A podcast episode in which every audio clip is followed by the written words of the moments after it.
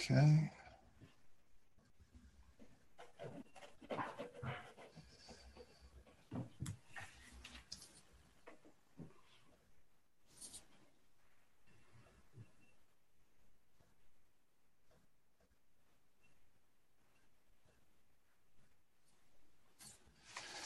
Hi, everyone, and welcome to BibleQuest.org.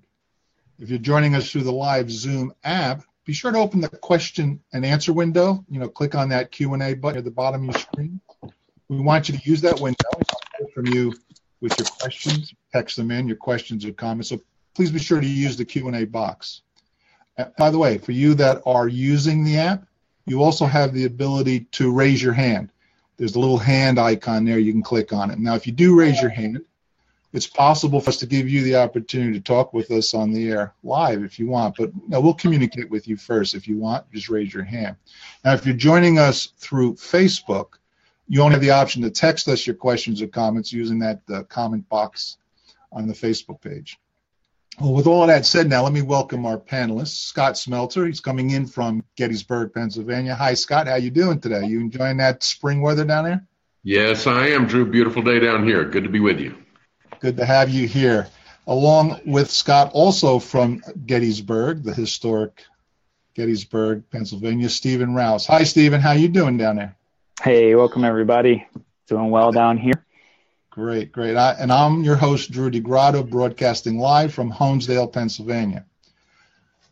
So today I want to we, we want to talk about a story which most of us are familiar with, familiar with the story but there's a few things in it that maybe we haven't considered before. And the story begins with Jesus wanting to go north from Judea up to uh, Galilee. And in between those two areas is that area that we're familiar with called Samaria. Just as a little background on Samaria, Samaria, that area was that was the northern kingdom. Uh, what several hundred years before all of this, when there was the northern kingdom and the southern kingdom. And when Assyria came in and, and took and captured um, the northern kingdom, the way Assyria did these things, they'd go in and capture the land, take out the prime people, the upper echelon, and they would bring in other cultures from other areas, maybe not prime, definitely not prime, lower cultured people, and they'd bring them in to try to get them to assimilate trying to get that the local people will, not continue to serve their gods and have this intermingling. Well, as time went on, the northern people still hung on to their Jewish heritage.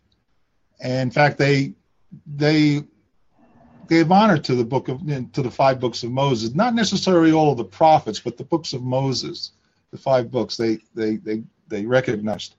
And so they did consider themselves Jewish. They had that same consideration that the Jews in Judea had. Was we know the Jews and the Samaritans did, not get along at all. In fact, they they hate each other for that very reason that they were a mixed group. And it's important to realize that too, because as the story, like any of the stories that we read in the Bible that include Samaritans, we want to realize the differences between these two cultures and the peoples themselves. Uh, Scott, why don't you go ahead and uh, start start us off? Yeah, well, a couple of comments on that too. Uh, so, what they have in common with the Jews is, like you said, a belief in the five books of Moses, and they are circumcised. Um, of course, that's back in in, the five books of Moses. Um, the, probably technically, they, we wouldn't say that they consider themselves Jews because Jew is short for Judah. And the northern tribes, whatever little remnant there had been left, those would have been Israel as opposed to Judah, which Good point. after Babylon. Uh, just as an aside, it's kind of interesting to note the different ways that the Assyrians and the Babylonians and then the Persians tended to deal with people. The Assyrians moved them around, kind of like if if we got conquered by say some great foreign power and they just picked us up and put us all in Norway you know, and then they put the Norwegians in Spain and the Spaniards in Canada. You kind of lose your desire to get your independence back when you're out of pocket. The Babylonians took the Jews to Babylon and you're captive there. And then the Persians, they're going to repatriate peoples to where they go. But it, it, as you described, it left this situation in the Samaria, Samaria with these uh, mixed blood with all these people of other nations, and that brings us into And one more thing about that before we start in John four, um, is uh, the background there in Second Kings seventeen, uh, verse twenty eight, and then verse twenty nine. It's notable that uh, the, the king of Assyria commands to get one of the priests from Israel and have them teach the resettled people in Samaria how they ought to fear the Lord. But, verse 29, every nation still made gods of its own and put them in the shrines of the high places that the Samaritans had made, every nation in the cities in which they lived. Yeah. So it's just interesting that you've got people who've learned the five books of Moses. They're, they're being taught the law by the priests, but then they kind of mix it with all the different idolatrous stuff that they're bringing in. And when we get into Ezra and Nehemiah, and particularly we, we, we're going to see when the Jews come back from Babylon, Samaritans are going to be interfering and causing trouble. So, with that background, here we are in John 4, verse 3. He left Judea, as uh, Drew had pointed out, and departed again for Galilee. He had to pass through Samaria. He came to a town of Samaria called Sychar, near the field that Jacob had given to his son Joseph. Jacob's well was there. So Jesus, wearied as he was from his journey, was sitting beside the well. It's about the sixth hour. It's noon, so it's lunchtime. All right, so here we are, Jacob's well. Uh, that's what it looked like in the 1800s. If you go and look at it today, it looks more like this, but that's not what it looked like then. Uh, comments? Any more setting of the stage we need? I think so. All right. So he's there, and a woman from Samaria came to draw water. Jesus said to her, Give me a drink, for his disciples had gone away into the city to buy food. The Samaritan woman said to him, How is it that you, a Jew, ask for a drink from me, a woman of Samaria? For Jews have no dealings with Samaritans. Now, there's that. There's the point that we were trying to make. That I mean, she identified it right off the top, and not only that, it makes what makes it worse that she's a woman. Yeah whether you're a, a Jew in your own culture, usually their culture says men do not speak with women publicly by themselves. The well, Pharisees, not necessarily publicly, but by themselves. Should be another man with that woman, her husband or a family member. One of the Pharisee line of uh, rabbis from the Pharisee line once said, "Don't speak much with women, not even your own wife." so, whoa. so here you've got uh, a, a, Jewish guy has stopped by the well, and a Samaritan, like you said, woman comes up, and he immediately makes conversation with her and asks for a drink. And so she's kind of, you know, how is it that you, a Jew, ask for a drink from me, a woman of Samaria? And then John's editorial comment Jews have no dealings with Samaritans. Yeah. And just as a side note, as we think about this, it's interesting just to see the way that Jesus interacts with different kinds of people, um, especially in the book of John, but also in uh, the other gospels, and that Jesus will often do unexpected things socially. And we yes. need to think about that as Christians, as sometimes we, uh, we're very aware of our own cultural boundaries and for the sake of the gospel, sometimes we need to be willing to cross yeah. cultural lines, not to intentionally offend people, but to reach out to people that we might not otherwise talk with. And I appreciate Jesus' willingness here to initiate this conversation. Just, hey, would, would you give me a drink? You know, but talks to a Samaritan, talks to a woman in this case, and is going to open up the doors for the gospel to not only this woman, but her family and her community and sometimes it just takes the courage to cross some of those lines to open up all sorts of doors of opportunity. It's also interesting how Jesus takes a situation as simple as getting a drink of water, he's going to turn it into what? Wow, that's an open ended question. Turn it into revealing truth.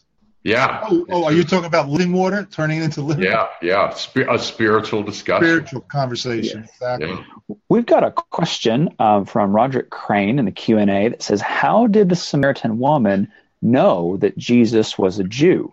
What do y'all think about that? That's a very good question. They knew each other by appearance. The culture, and I don't know. I'm I, I wasn't there, but the culture definitely. You can look at them. I don't know, Scott. Do you think it would be um, an ethnic appearance or just clothing? I would. I would. It was probably some of both. You know, you you get in America, we're so used to such a blend, but you get in some foreign countries, and you know, English people tend to look a little bit different than French people. German people look a little different than French people. Uh, you know, you, some of the variations stand out more. Plus, how they're dressed. I mean, you know, if we see a guy from Texas, even before he says he's from Texas, we can kind of tell Texan.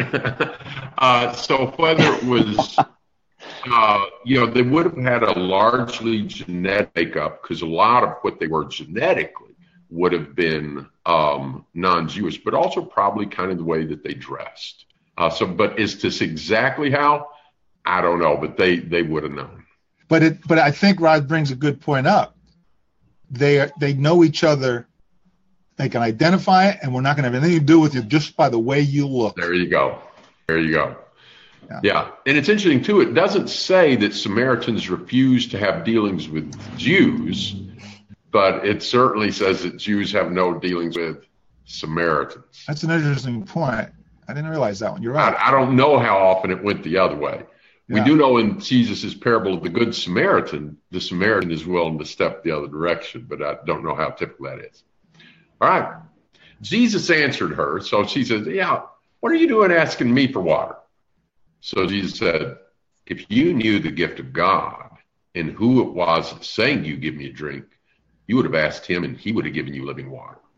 The woman said to him, Sir, you have nothing to draw water with, and the well is deep. Where do you get that living water? Are you greater than our father Jacob? He gave us well and drank from himself, as did his sons and livestock. I like the way you you you toned that comment because I'm under the same impression that she's actually mocking him. Yeah, I think she's kind of annoyed with him. Annoyed, at least annoyed, not mocking, annoyed. Yeah, uh, yeah, and mocking. You're right. I think that's too. Yeah. Okay. Yeah. Yeah. Yeah. You're greater than Jacob. yeah. Oh, really? yeah. But he doesn't skip a beat, as Jesus never does. So here we go. Jesus said, Everyone who drinks of this water will be thirsty again. Whoever drinks the water that I will give him will never be thirsty again. The water that I will give him will become in him a spring of water welling up to eternal life. The one said to him, Sir, give me this water so that I won't be thirsty or have to come here to draw water. And uh, at that point, Jesus says, Go call your husband and come here. You notice, you notice he doesn't answer her when she says, "Are you greater than Jacob?" He could have said, "I am," but he doesn't. Right? He just says, "The water I'm giving you is different than the water yeah. you're getting." He's gotten her attention. He's given her nothing up till this point to change her mind, but he's getting her attention and getting a conversation started. Then at this point, he gives her something to change her mind. She's been pretty sarcastic up to this point. You know, who do you think you are? And uh, and then uh, then he this goes, is more. She bit off more than she can chew here. Yeah.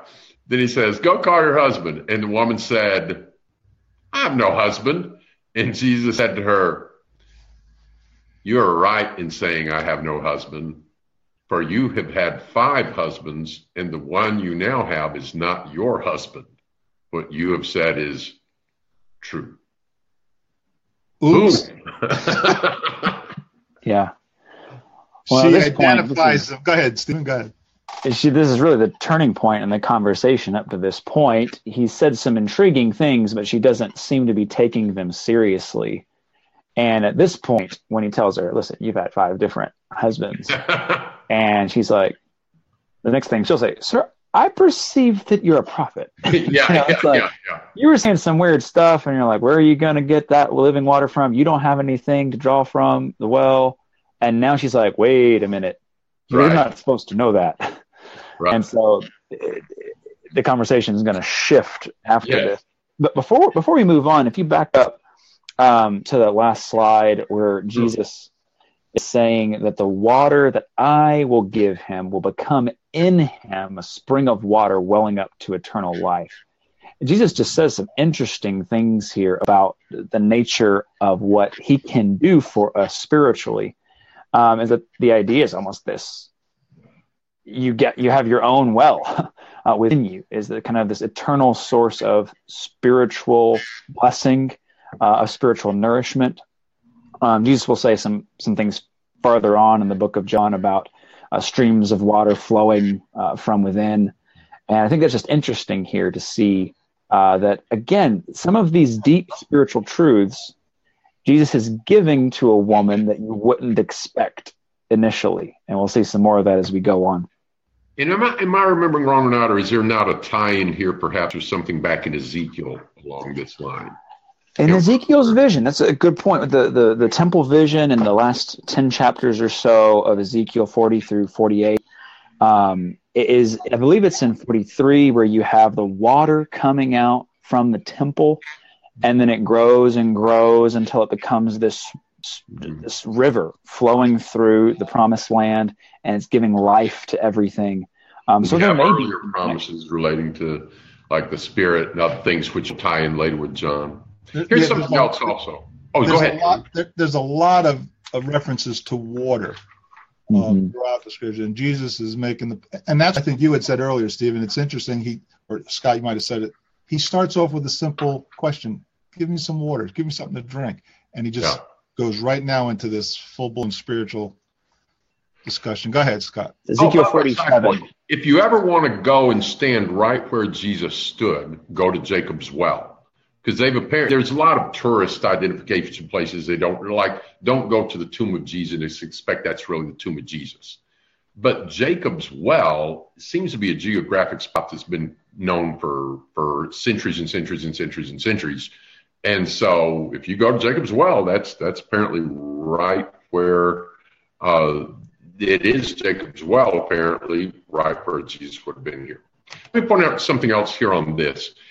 In, in the Greek language in the New Testament, there's not a separate word for wife and a separate word for husband. It's the word man or woman. For instance, in uh, Matthew 1, Joseph took Mary to be his wife there's not a separate word there for wife. It's Joseph took Mary to be his woman. When Jesus talks about marriage and divorce, whoever puts away his wife and marries another, it's not a separate word for wife. It's whoever puts away his woman and marries another commits adultery. Um, and, and but you can tell when it's a marriage because it's in language like Aquila and his woman Priscilla and, and that type of thing. So let's read this passage this way, which would have been more the way it would have sounded. Instead of husband, we'll say man. Jesus said to her, Go call your man and come here. Jesus said, I have no man. Jesus said, You're right in saying you have no man, for you have had five men, and the one you have now is not your man. What you have said is true. Well, that puts a very interesting emphasis. Yeah, yes, he's got somebody else's man, and uh, then her sarcasm disappears very quickly. Up until now, uh, and Drew, you had mentioned that this type of woman and somebody making conversation with her out here at the well, she might be used to like guys trying to get her attention or hit on her or something and she may just be annoyed with this fella and kind of, you know, swatting him away.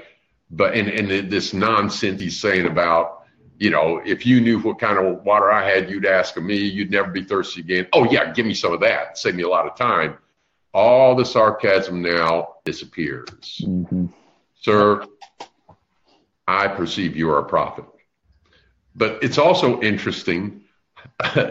immediately, so he's pegged her you know, to, to, to, her situation in life. He knows, he's shown her, he knows what she is. And says, I perceive you're a prophet. Does she then ask him about her situation or anything? She immediately does what? She turns this conversation away from her and asks him. And it could be, could be that, you know, she's always had this question and, oh, here's a prophet. I want to ask you this. It could also be, wow, that was a little awkward. Let me get on a different topic. And it could be a little bit of both. You know, I want to get off this awkward subject, but here is something I'd like to ask. So she says, Our fathers worshipped in, on this mountain, uh, they're Mount Gerizim. And by the way, Samaritans still do back around 1919, National Geographic sent a uh, photography team over and they did a story on the Samaritans. And there are still a few hundred Samaritans left. One of the things that they still do is they still offer the Passover lamb. So if you ever find that old National Geographic thing, you'll see them sacrificing the Passover lamb. That's the only place you'll see it because after the destruction of Jerusalem and the loss of the priesthood, the, the, there's no temple and they've lost the priesthood Jews do they celebrate Passover, but they don't do the lamb. Uh, as I understand, Orthodox Jews will have like the bitter herbs and I think maybe a dry bone representing the lamb that they no longer have. But the Samaritans, because the loss of the temple didn't affect them so much, they still sacrifice the Passover up there on Mount Gerizim. And that's the issue she's touching on here. Which place? Our fathers worshiped on this mountain, but you say that in Jerusalem is the place where people ought to worship. And of course, why does she say Jesus hasn't said that in this conversation? Why does she say here, you say that in Jerusalem is the place people ought to worship? He's a Jew. Yeah. Yeah. This is one of the differences between the Samaritans and the Jews. We say it's here, you say it's there. One one quick question. I'm just not sure about this. It, do you think did they choose Mount Gerizim in part because of the blessings and curses on Mount Gerizim and Mount Ebal? Is they would pronounce the blessings from Mount Gerizim and the curses from Mount Ebal. Um, I haven't thought about it. You may that may be that may be it, and there may be something else too, but I haven't thought about, so I don't have the answer. Yeah, I haven't done a lot of work on that, but I was just curious about that. Well, it makes sense. if, if I'm a Samaritan and I want to worship God, I'm not going to choose the one that's a curse, the mountain. Right. oh yeah, yeah. Mount Ebal, yeah. Yeah. Ebal, yeah. All right. So Jesus said to her, "Woman, believe me." The hour is coming when neither on this mountain nor in Jerusalem will you worship the Father. You worship that which you do not know. We worship that which we know, for salvation is from the Jews. But the hour is coming and now is here when the true worshipers will worship the Father in spirit and in truth and truth. For the Father is seeking such people to worship him. God is spirit. Those that worship him must worship him in spirit and truth.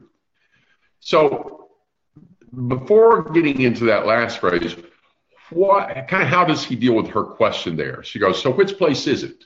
Down there, like you say, or up here? And how does Jesus deal with that question? Well, he sure doesn't pull any punches, does he? He says, You don't know what you're doing. You don't what what what you work what you don't know. Yeah, he, he, he lets her know which of those has been correct, but he does it within a context of making clear it's all about to be what? Changed. Yeah, yeah it's irrelevant. changed. Yeah. It directs her attention to something that is yet to come. Yeah.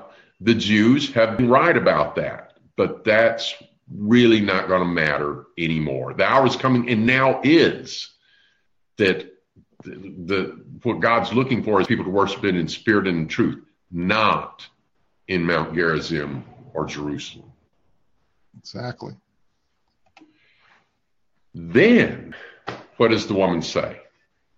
Before we move on to that next point, I, I th- also think it's just really interesting in verse 23 there that uh, he says, For the Father is seeking such people to worship him.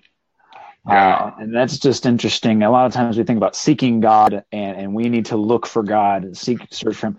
But that there's a picture here that Jesus gives that God is looking for this type of person uh, who will worship him in spirit and truth. And when God's looking for something, that should get our attention. We, we want to be those kind of people. Uh, and uh, I just think it's an interesting phrase.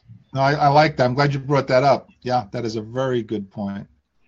Think about, too, the seeking on both ends. What's it that? Says God is seeking such people, and Jesus says in Sermon on the Mount, those that seek, seek will find. And Paul in Acts 17, you know, God's not far from us if we will seek him. Him. Uh, uh, who was it? Uh, the prophet in Second Chronicles, Second Chronicles 15, 1 and 2. Uh, Oded was it?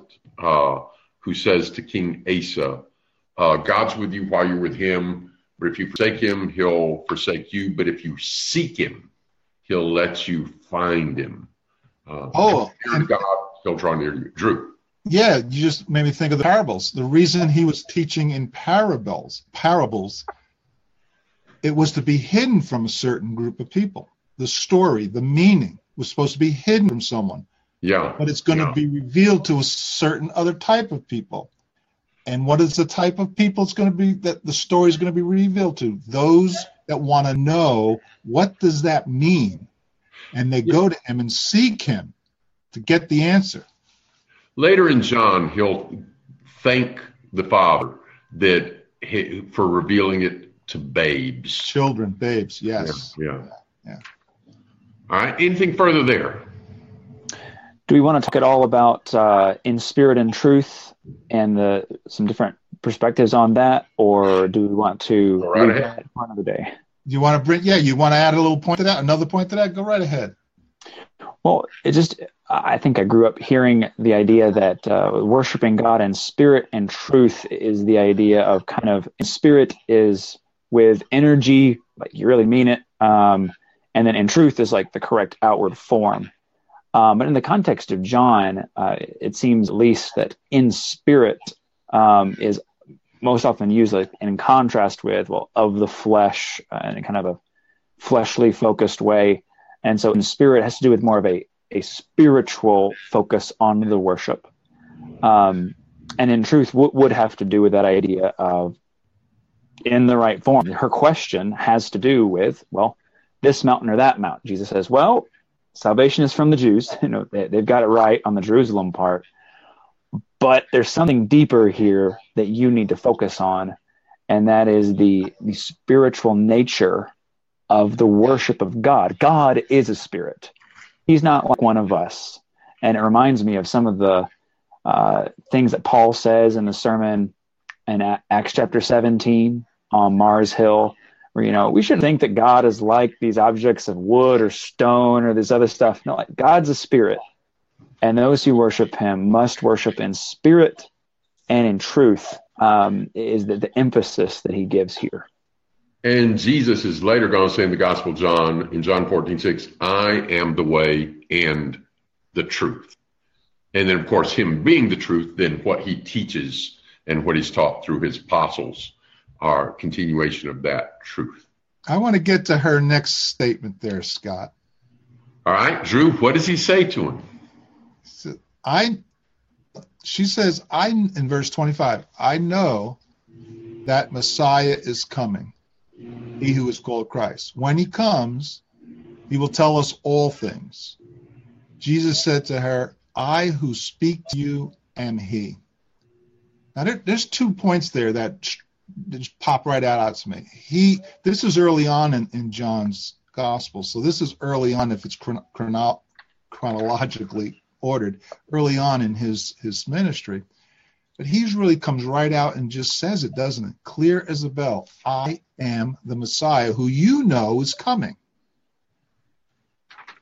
And yeah, very rare for Jesus. This is not what he usually does among the Jews. He'll he'll point to evidences and such, but not just state this. Uh, uh, but he he'll do it later for the blind man, and he does it in this private conversation with her. Just comes right out and says, "I'm yeah. he." And, and Which, when, when, imagine you're the woman. Yeah. A few minutes ago, you're kind of annoyed at this guy for this Jewish guy who's making conversation with you, asking for water, and then you kind of mock him a bit, and then he starts saying, "Well, you ought to ask me to give water. You never be thirsty again." Oh yeah, who do you think you are? You know, you think you're better than Jacob, and, and then suddenly, yeah, you've had five men, and the one you have now isn't your man. Yeah. So Oops. You're, you're a prophet. I have a question, and then he answers that, and then she says, "Well, I know that the Messiah is coming," and then he says, "I'm him." Wow.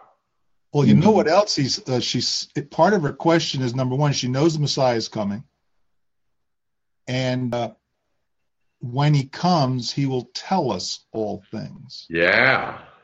Now that's a little bit different than what the Jews back in Jerusalem, their impression, their Messiah is one of a physical king, a militaristic ruler type of Messiah this woman is talking about one who's going to speak. Teach, yeah, more teaching.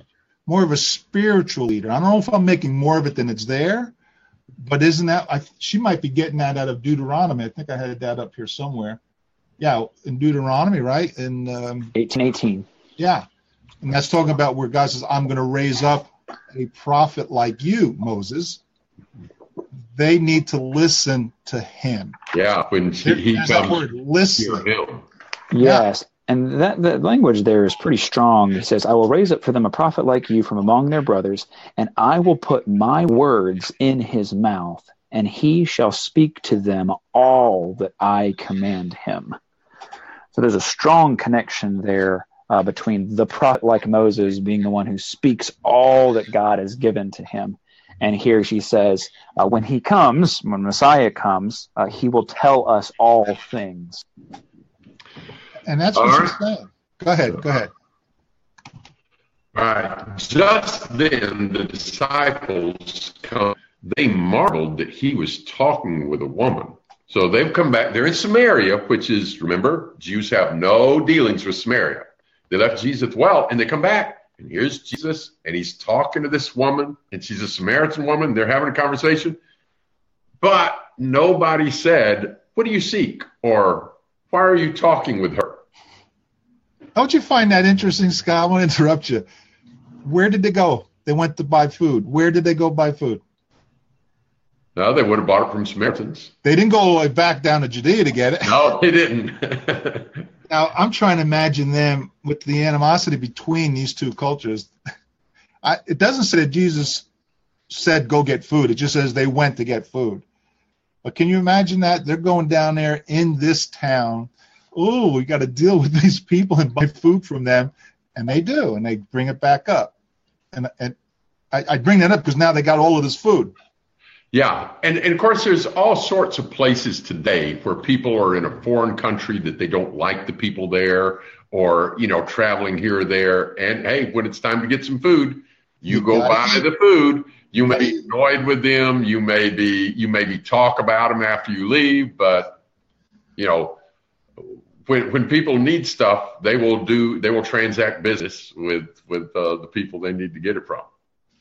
But go ahead what's surprising to them, Jesus didn't, in their view, have to talk with that woman. You know, they needed to buy some food from the Samaritans, but what on earth is Jesus doing talking with this Samaritan woman? Exactly. So the woman left her water jar, went away into town, and said to the people, Come see a man who told me all that I ever did. And of course, she's remembering what he said about these men. Can this be the Christ? They went out of the town and are coming to him. And I One think it's interesting. Really, oh, go ahead. Oh no, go ahead, Stephen. Uh, you might be about to mention this. I don't know, but uh, the woman leaves her jar. Yeah. Uh, you know, she came for the whole purpose of getting water from Jacob's well. Yeah. And now her thought process has been totally yep. taken to to thinking about what Jesus is saying and who is the, he's just said he's the Messiah. He's told me about my life and doesn't know me. And so water water jar forgotten. She runs yeah. home, you know, and yeah, is all about come and see who this is. Yeah. What two little parables in Matthew 13 does this kind of principle remind you of? Where here's what you've been doing, and you leave all that aside for something else.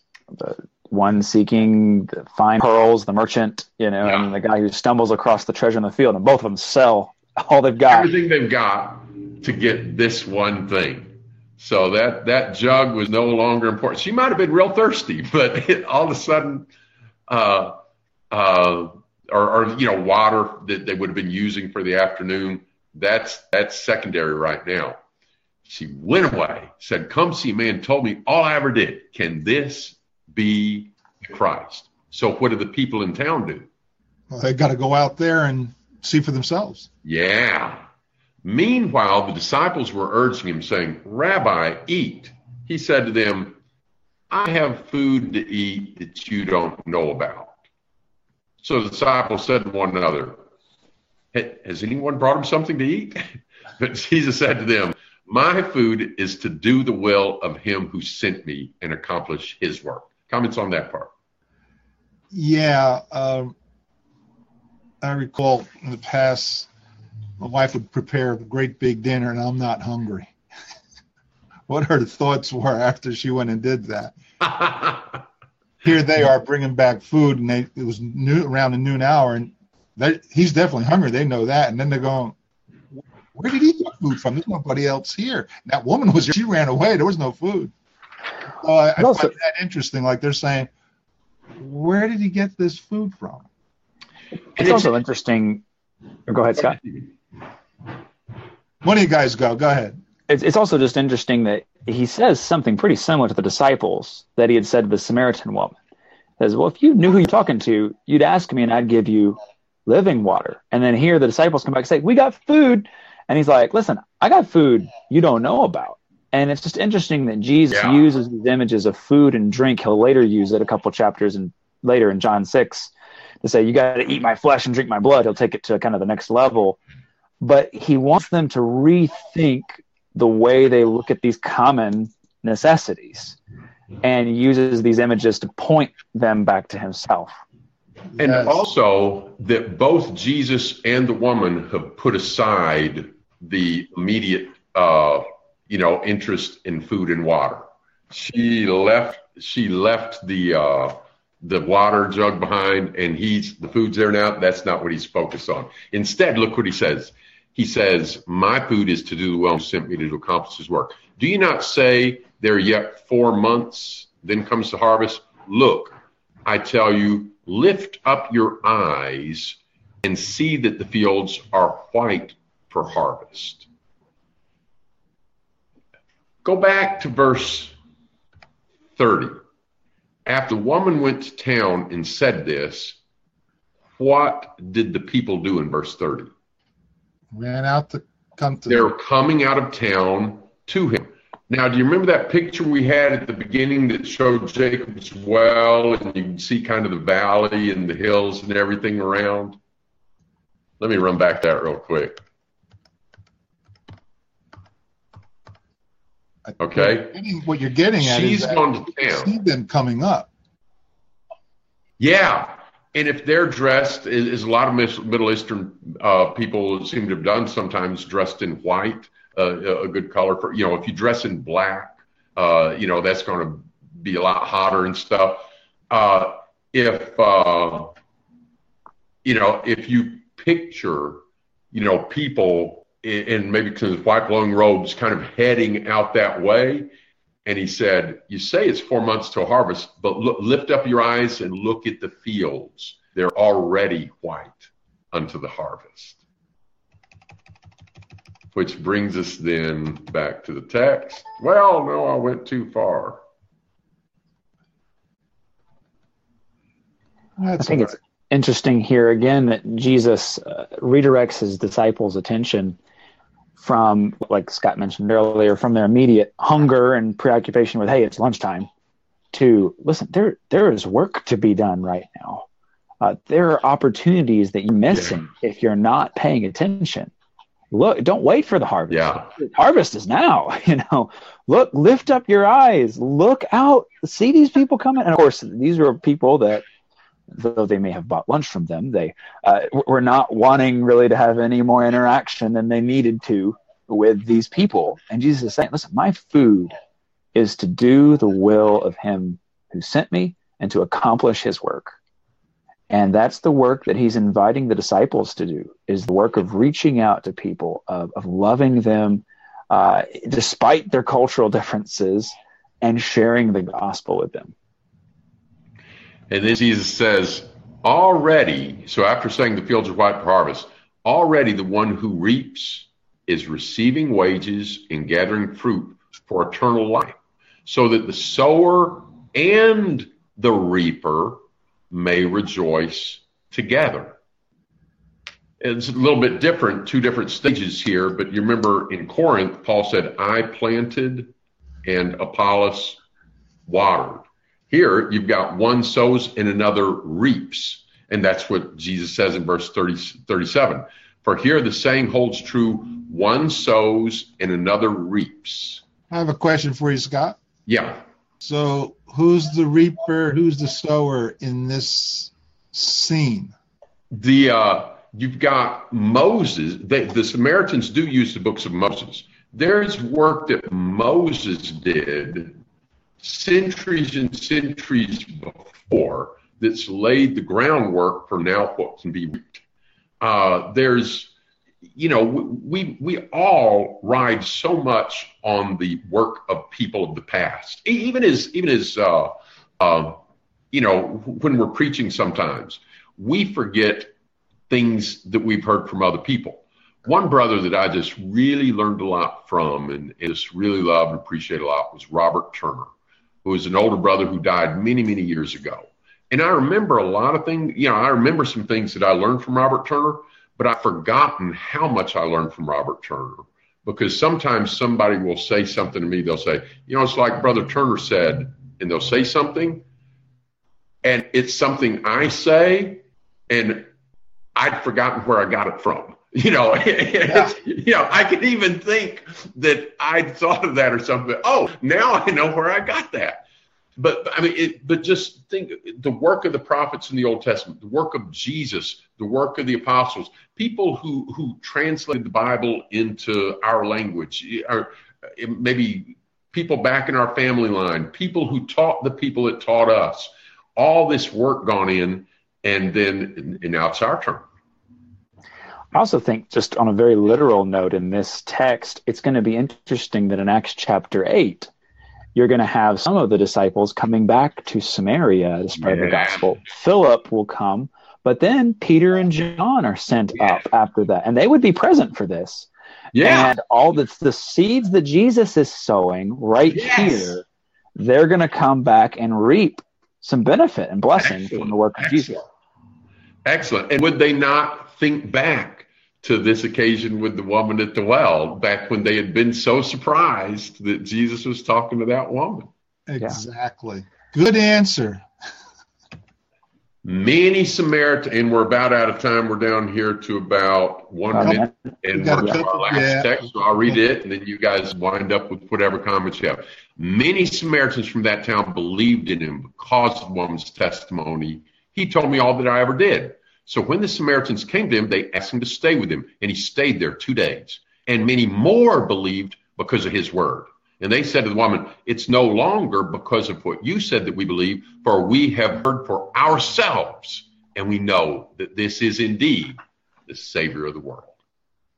Oh, that's powerful. They did believe her, right? But they had to now go out to confirm themselves, and now their faith is directly because of what they heard. Yeah, kind of like the Bereans who listened and then searched to see for themselves. Yeah.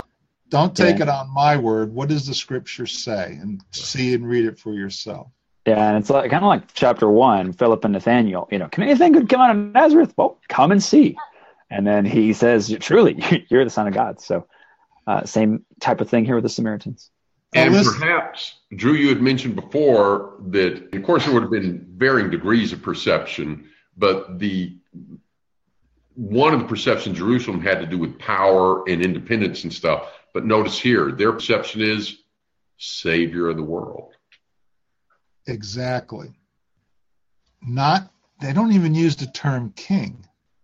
Savior, savior of the world. That spiritual leader concept is what they had.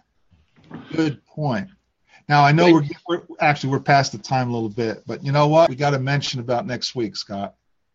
We're not going to be doing the show live next week. That's so true. Audience, we want to let you know that next week we're going to not be here. Um, we are all going to be tied up in a lecture at, at Exton, and so uh, Drew will pick one of the past programs and broadcast that for us next Tuesday at two. Right? Can we call can we call that the best of BibleQuest.org? well, Highlight actually, actually I'll have BibleQuest.org, but that might not be as good of an idea. Yeah, I am. but well, listen, the whole list of all of the broadcasts is there. You scroll down and you want to pick one that you haven't seen before. You don't want to miss doing it. We're not going to be here live, but you can just then watch it. Of course, you can't ask questions, but so look, we'll see everybody in two weeks. Thank you, everyone. Thank you, Scott and thank Steve, you guys. Input today, and thank you, everyone in your audience. Thanks, everybody. Bye bye. Bye bye.